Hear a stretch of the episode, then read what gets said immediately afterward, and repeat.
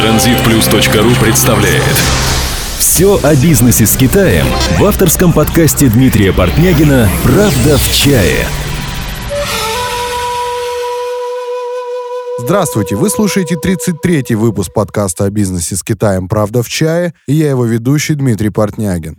Франчайзинг как бизнес-модель уже давно зарекомендовал себя на российском рынке. Все знают, что такое Макдональдс, Baskin Robbins и Subway. Но в чем же кроется его привлекательность для бизнеса? Смотрите, вы создаете продукт и обкатываете его на своем региональном рынке. Понимая, что он продается и ваша модель эффективно работает, вы можете продавать право на ее использование в других регионах. Таким образом, кроме вашего первоначального продукта, вы получаете еще один вашу бизнес-модель, реализация которой ежемесячно приносит вам неплохую прибыль. Но сегодня мы хотим взглянуть на эту тему э, с новой стороны. Всем прекрасно известно о том, что Китай — это крупнейший рынок в мире, попасть на который мечтает любой успешный бизнес. Поэтому сегодня мы хотим рассмотреть вопрос выхода на китайский рынок со своей франшизой. Обсудить это я пригласил Варвару Кухно из Гонконга, директора и совладельца уникальной франчайзинговой сети интерьерной печати Sun Studio. А тема нашего сегодняшнего выпуска звучит просто «Франчайзинг в Китае». Кухно Варвара 30 лет, окончила Дальневосточный государственный университет. В 2002 году на основе программ по обмену студентами начала обучение на юге Китая и получила диплом бакалавра по специальности филолог-китаист. Более 7 лет являлась владельцем рекламного и модельного агентства New Fashion в городе Гуанчжоу. В данный момент Варвара – руководитель компании интерьерной печати Sun Studio в Гонконге. Проект владеет франчайзинговой сетью студий интерьерной печати по всему миру. Возможность нанесения любых полноцветных изображений даже на твердый и тяжелый материал является является уникальным предложением бренда. Sun Studio Гонконг работал над проектами таких именитых брендов, как Шангрила, Гонконг Диснейленд, Макао Galaxy. Правда в чае. В чае. Варвара, привет. Привет, Дмитрий. А согласна ли ты с тем, что успех большинства франшиз в Китае в том, что китайцы стали следить за тенденциями развития западных рынков? Я согласна. Китайцы следят и с успехом применяют эти тенденции. Ведь франшиза — это возможность быстрого старта и практически безопасного.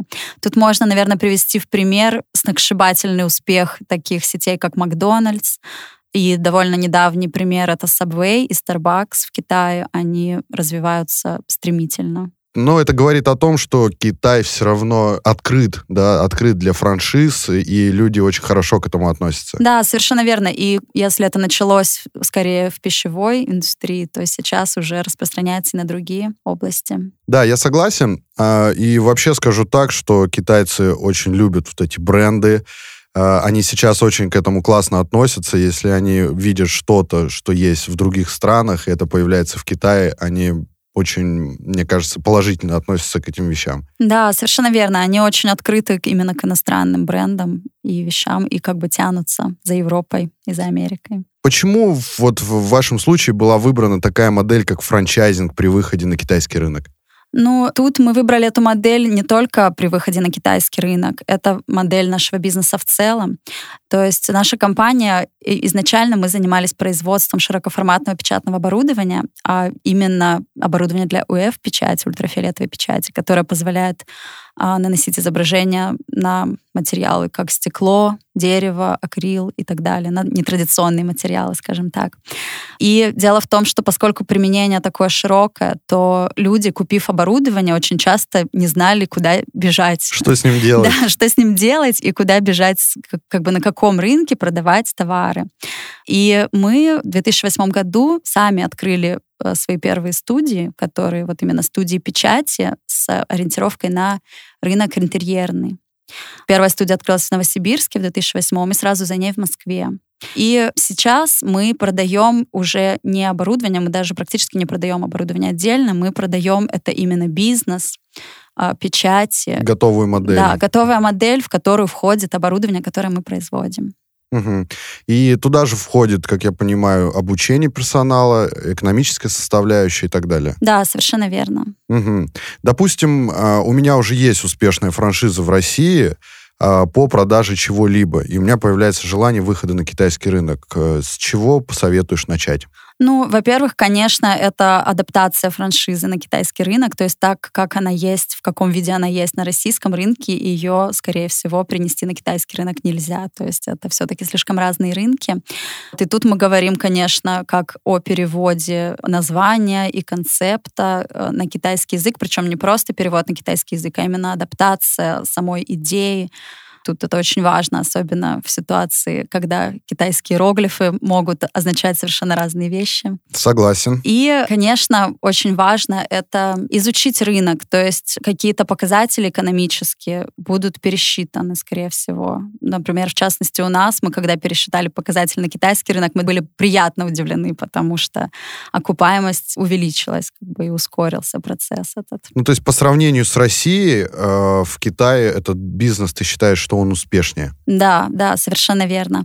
Вот. Ну и кроме того, мы считаем это очень важно найти э, партнера в Китае, который достоин доверия. То есть это партнер может быть как из индустрии, так и, в общем-то, просто человек, которому вы доверяете, который э, горит вашей идеей, и вы вот можете вместе развивать этот бизнес. То есть это должен быть китайский партнер? А, ну, в основном, да. Да, я с тобой согласен в этом случае, потому что он уже знает рынок, он уже знает, что нужно, как нужно продавать. По крайней мере, он сможет найти людей, э, да, собрать команду какую-то. Все равно это будут китайцы, потому что, ну, нет смысла всех садить русских со знанием китайского языка за 2000 долларов в месяц. Совершенно верно. Но хотя я хочу сказать, что это может э, положительно повлиять, потому что иностранное лицо иногда вхоже в какие-то места, куда не всегда китайцы вхожи. Пример у меня был, когда Гонконге есть компания Saint Glass. Это одна из самых крупных поставщиков стекла. У них огромная фабрика. Они мало того, что весь Гонконг, все стекло, там аэропорты, все, что строится, это все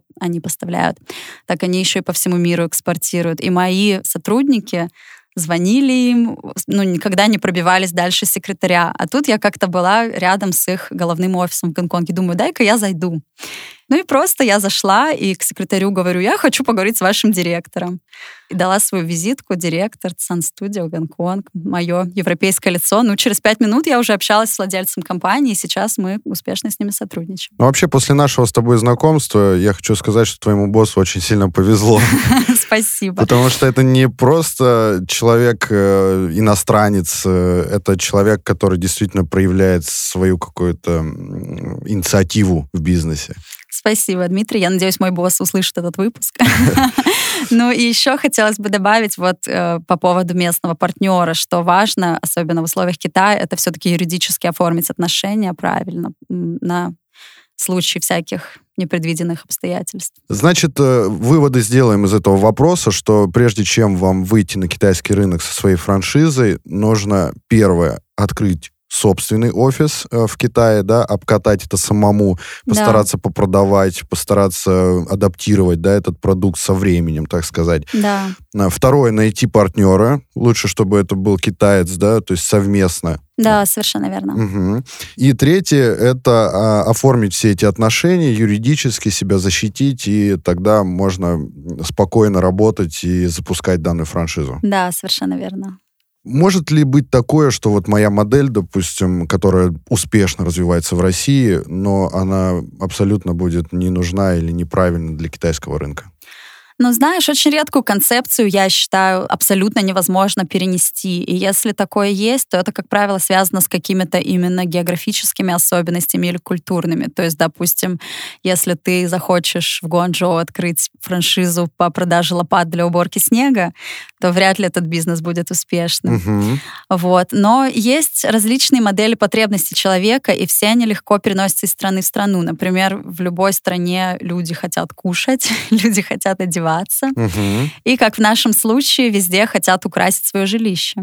Да, в любом случае, если ваша франшиза работает успешно на российском рынке, а особенно если и на рынках других стран, то всегда ее можно адаптировать и под китайский рынок. И скажем так, обязательно нужно это делать, и многие стремятся это делать, ведь китайский рынок — это один из самых больших рынков сейчас мировых. Да, согласен. Главное не бояться, идти и делать. Да. Как э, вот адаптировать мою модель под реалии китайского рынка? Как мы уже говорили, я считаю очень важно это сначала самому все опробовать. То есть адаптация — это не что-то такое, что ты возьмешь из головы. Это все-таки все идет из практики. Угу. И вот в нашем случае, перед тем, как выходить на китайский рынок, мы открыли свои студии. Это в Гонконге и в Гуанчжоу.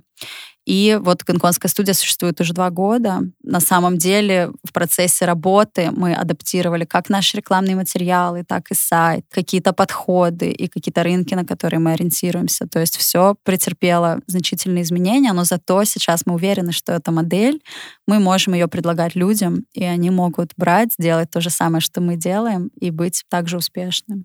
А я как понял, да, ты являешься совладельцем да, данного бизнеса в Гонконге, Да. И можно сказать, что эта франшиза, она не была продана, это была инициатива вашего руководства. Да, совершенно верно. То есть идея открыть такой форпост Мгм. нашего бизнеса. И к чему Да. я веду вообще этот разговор, хотелось бы просто понять, через какое время ты точно была уверена, что ты понимаешь этот рынок, и, ты, и вы готовы развивать дальше э, другие города, другие регионы? Ну, я бы сказала, что два года у нас этот занял процесс. Ну, наверное, можно его в, в определенных областях ускорить до года.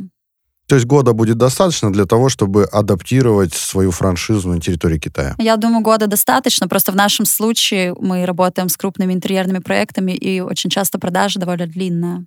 Ну и у вас одна из э, ваших э, основных задач была все-таки заработать. Ну да, совершенно верно. Все, понятно, хорошо. Какие требования у вас к партнерам из Китая по открытию франшизы и отличаются ли они от других стран? На самом деле не сильно отличаются. Одно из основных требований — это э, достаточный объем средств для открытия, для покупки оборудования, для открытия бизнеса и также для э, поддержания бизнеса в период выхода на окупаемость. Ну, в условиях Китая это всего лишь у нас 6 месяцев сейчас. Кроме этого, необходимо, чтобы франчайзи э, был, то есть мы смотрим, в каком городе, где он планирует открыть франшизу, потому что э, у нас, например, по России требования что франшиза может работать в городе с населением от 250 тысяч человек. Вот. Ну и в условиях Китая, как ты понимаешь, Здесь можно где угодно, Да, в любом пригороде. это любая деревня Любая подходит деревня, под это да. описание. Мгм. Но на самом деле нет, потому что должен сформироваться у людей определенный как бы спрос на товары все-таки такие более дизайнерские, более высокого ценового сегмента и так далее. Поэтому нам очень интересно, это, конечно, основные города Китая в первую очередь. Там, где сети отелей, а, бизнес-центров, э, рекламные какие-то крупные корпорации и так далее. Да, совершенно верно. И также, может быть, центры производства, близко к центрам производства, которые обслуживают, то есть это мебельные, э, материалы строительные, декоративные и так далее. Согласен, и они будут аутсорсить это все у вас. Да, совершенно верно. Кстати, Гуанчжоу очень классно подходит, Фошань рядом, и вообще это производственный центр. Я думаю, что у вас здесь большое будущее.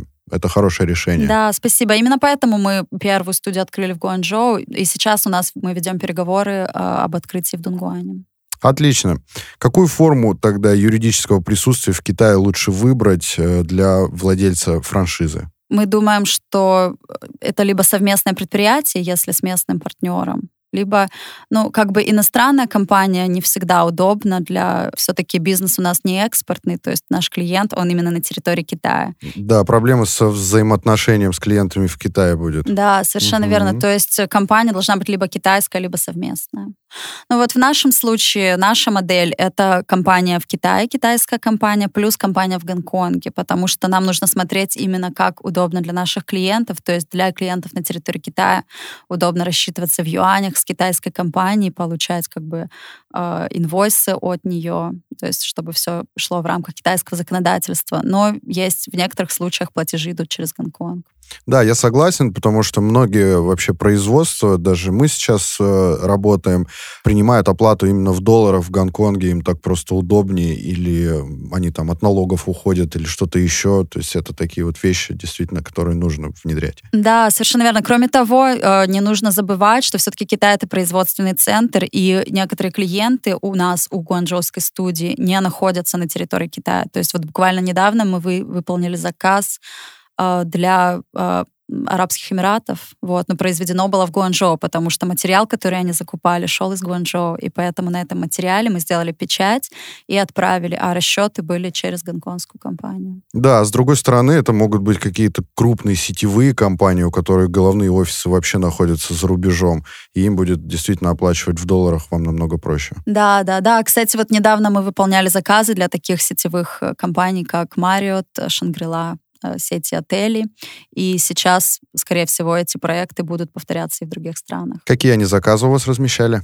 Это, как правило, стеновые панели на МДФ, на стекле для декорации холла и различных помещений.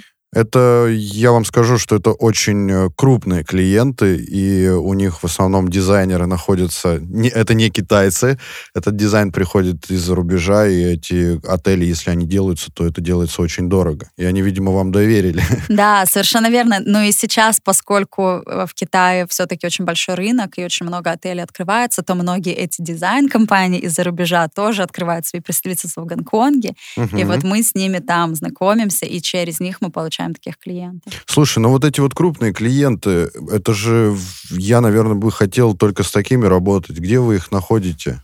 Ну, в нашем случае мы находим их через э, дизайнеров, которые делают дизайн, а также через компании, которые поставляют материалы уже для дизайнеров. То есть есть такие компании, которые, когда происходит дизайн, да, готов план, то они ищут компанию, которая будет им поставлять. Они не ищут отдельно поставщиков плитки, отдельно поставщиков того. То есть есть компания такая, она скажем так, консолидирует это все, все материалы, и они ищут, идут и ищут фабрики, материалы, которые э, именно уже есть в дизайн-проекте. Вот, и мы работаем с такими компаниями, также и напрямую с дизайнерами, также и в некоторых случаях напрямую с клиентами. Вы себя, получается, заранее презентовали им, они знают, что вы такие есть, и когда к ним приходит какой-то заказ, который требуется ваша помощь, они к вам обращаются. Да, совершенно верно. Поэтому я и говорю, что продажи иногда бывают длинные вот с такими именно крупными клиентами. Поэтому они, конечно, хороши, но как бы ждать надо долго такого проекта. Угу. А, давай все-таки начнем говорить о юридических да, моментах, потому что мы понимаем, что франшиза — это 70% э, юридических особенностей, потому что на них в первую очередь э, смотрит ваш партнер. Каким mm-hmm. образом должна быть оформлена эта сделка с китайским партнером, чтобы он был уверен в ее чистоте? Это вот именно после того, как вы планируете ее продавать на китайском рынке? Тут э, стоит сказать, что я согласна с тобой, что юридическая сторона вопроса очень важна, но в нашем случае все-таки это уходит на второй план, а на первый выходит это доверие к нашей марке, доверие к нашему опыту, потому что все-таки за 6 лет развития нашей сети мы развились до 130 студий во всем мире. И вот буквально недавно в российской версии Forbes мы вошли в двадцатку самых выгодных франшиз, обогнав даже Subway. Здорово. И, ну, конечно, договора могут заключаться либо с нашей гонконгской компанией, которая является, как можно сказать, мастер франчайзи на азиатский регион, либо головной офис сейчас у нас находится в Швейцарии. То есть обе эти страны мы доверяем юрисдикции этих стран и заключаем договора. То есть договор коммерческой концессии попадает под юрисдикцию Гонконга? Да, да. Ну и к этому нормально относятся? Китайцы доверяют гонконгскому законодательству. Бывает такое, что две китайские компании заключают между собой договора в Гонконге. Я, да, здесь могу только дополнить, потому что я вообще знаю, что такое китайское законодательство, и если я, лаувай, да, так сказать, mm-hmm. при, прихожу на этот рынок и начинаю продавать здесь франшизу, если что-то, не дай бог, моему китайскому партнеру не понравится, это не, не потому, что я там не выполняю какие-то условия, а просто так, что он захочет сделать какой-то шаг назад, и он его сделает. Он mm-hmm. сделает его уверенно и так, что я могу остаться потом с носом в Китае. Ну да, и закон будет на его стороне. Да, и закон будет на его стороне в этом случае. А Гонконг, на самом деле, они более адекватно к этому ко всему относятся, и иностранцы для них тоже люди, для них тоже, да, и они понимают, что такое инвестиции в Гонконг, да, то есть, что они обслуживаются в Гонконге, это действительно очень здорово для них, и они только способствуют этому. Да, поэтому мы выбрали Гонконг как такую базу юридическую для развития в Китае. А скажи, пожалуйста, есть такие компании в Китае, которые помогут владельцам франшизы адаптировать договора коммерческой концессии под нормы китайского или гонконгского права? Да, конечно, есть такие компании юридические. Э, вот мы, например, работаем с гонконгскими компаниями. Тут очень важно э, встретиться с несколькими компаниями, пообщаться, э, найти во-первых, специалистов своего дела, особенно хорошо, если у них есть опыт уже с франшизами, именно и с франчайзинговыми сетями. Ну и только после этого уже останавливать свой выбор на ком-то. Но сразу скажу, что это будет стоить недешево, такие услуги. Там даже консультации платные. Да, да, да. Гонконгские юристы, по-моему, одни из самых дорогих да. в мире. Соответственно, если вы хотите выйти на китайский рынок, мы здесь сделаем вывод, что нужно все это через юридические компании посоветоваться, пообщаться. Они скажут, как это будет лучше и э, что стоит вносить в договора, а что, ну, как бы не стоит, да? Да, совершенно верно. Просто китайское законодательство, оно такое очень многостороннее. Как вы защищаете свой продукт и торговую марку в Китае? Ну, во-первых, наша торговая марка и патенты на ноу-хау действуют в Китае, они общемировые. Кроме того, то, что мы только что сказали, наши права будут охраняться договором либо в китайской юрисдикции, либо в гонконгской. Но тут еще очень важно внимательно подобрать партнера. Недобросовестный клиент, он виден сразу, и исходя из нашего опыта работы уже, то есть он должен пройти такие фильтры а, отбора. Ну, в Китае, я думаю, что эти фильтры должны быть особо мощными. Да, да, то есть э, как бы мы стараемся заключать договор с теми, кому мы доверяем. Ты понимаешь меня, что в бизнесе всегда есть тоже определенная такая химия угу. отношений, и если уже мы влюбились друг в друга, скажем так, с партнером, то тогда мы начинаем сотрудничать. Кроме того, я думаю, очень важно быть готовым к тому, что мы знаем все, как китайские предприниматели имеют огромный опыт в копировании продуктов, услуг, бизнес-моделей и довольно успешный. Выходя на китайский рынок, нужно быть к этому готовым, и кроме юридической защиты, это еще готовность в плане постоянного развития. То есть если мы первыми вводим какие-то новые продукты, развиваем свою марку, развиваем наши услуги, то конкуренты всегда все равно будут только вторыми. Да, я с тобой согласен. Всегда, если ты первый, то ты первый, но об этом не нужно забывать, что нужно развиваться дальше, стараться удержать эту высоту, потому что бывают такие конкуренты, ну вот как я, допустим. Догонят и обгонят. Да, я просто, я пришел на этот рынок очень маленьким таким, э, но благодаря моим амбициям и так далее, я вышел на очень серьезные вершины. Вот. Э, хорошо, давай тогда вернемся к модели Sun Studio. Какая форма оплаты роялти у вас выбрана? Mm-hmm. И это единоразовый паушальный взнос или какие-то есть еще ежемесячные отчисления? Да, наши франчайзи платят нам и паушальный взнос, и роялти. Мы рассматриваем это как своеобразные такие членские взносы для вступления в наш клуб и поддержания членства. Потому что франчайзи не только получают значительный пакет ноу-хау при открытии Studio. Но также он, благодаря франшизе, участвует в постоянной работе сети по совершенствованию нашего продукта. И эта работа не останавливается, потому что каждый месяц появляется что-то новое в сети. То есть кто-то где-то что-то попробовал. Через сеть это сразу же распространяется по другим, если этот опыт успешный. То это позволяет всем очень быстро повысить производительность, качество и в конечном итоге прибыль. Мы очень внимательно относимся к обмену опытом франчайзи. У нас э, есть ежегодный съезд как бы такой всех франчайзи, которые у нас есть. Все компании э, получают ежемесячные отчеты о выполненных работах, то есть кто что где за месяц сделал из франчайзи. Ежегодно мы проводим съезд, как я уже сказала. Роль франчайзера сводится к вопросам маркетинга, продвижения, консалтинга, а опытом очень часто франчайзи в рамках этой сети уже обмениваются между собой. Если вы э, владеете франшизой, особенно развиваете ее на международном уровне, то это очень важно делать, потому что э, обмен такой опытом, он очень способствует развитию и поможет выходу на новые рынки. Ну да, и за это люди, в принципе, и платят. Да. Каким образом вы построили экономическую модель, а, вот мы говорим о прибыли для вашего франчизи-партнера? Ну, мы применяем консервативный прогноз продаж, основанный на опыте 70 наиболее успешных франчайзи, которые проработали два с половиной года и более. И на основании этого опыта у нас есть определенная экономическая модель, которую мы затем адаптируем э, к региону, то есть с его особенностями. Во-первых, это может быть, допустим, как в Гонконге, у нас продажная цена выше, чем в России. То есть это, естественно, влияет на экономическую модель. Где-то, как в Китае, например, могут быть затраты меньше. Вот. То есть таким образом нашу стандартную экономическую модель мы адаптируем под определенный рынок, и затем мы ее пробуем сами в первую очередь. То есть мы, как вот мы сделали в Китае, в Гонконге, мы открываем свою студию, мы пробуем, и потом, уже подтвердив эти показатели, только тогда мы можем их предлагать уже франчайзи. И они только после этого будут продаваться. Да, совершенно верно. Угу. Какие наиболее эффективные инструменты маркетинга вот, можно использовать при продаже франшизы в Китае? Мы понимаем, что маркетинг здесь это тоже огромная составляющая. Ну, для нас э, в первую очередь это, несомненно, выставки, как специализированные франчайзинговые, так и выставки профильные, то есть в нашем случае это оборудование, где мы предлагаем также франчайзинговый пакет к нашему оборудованию.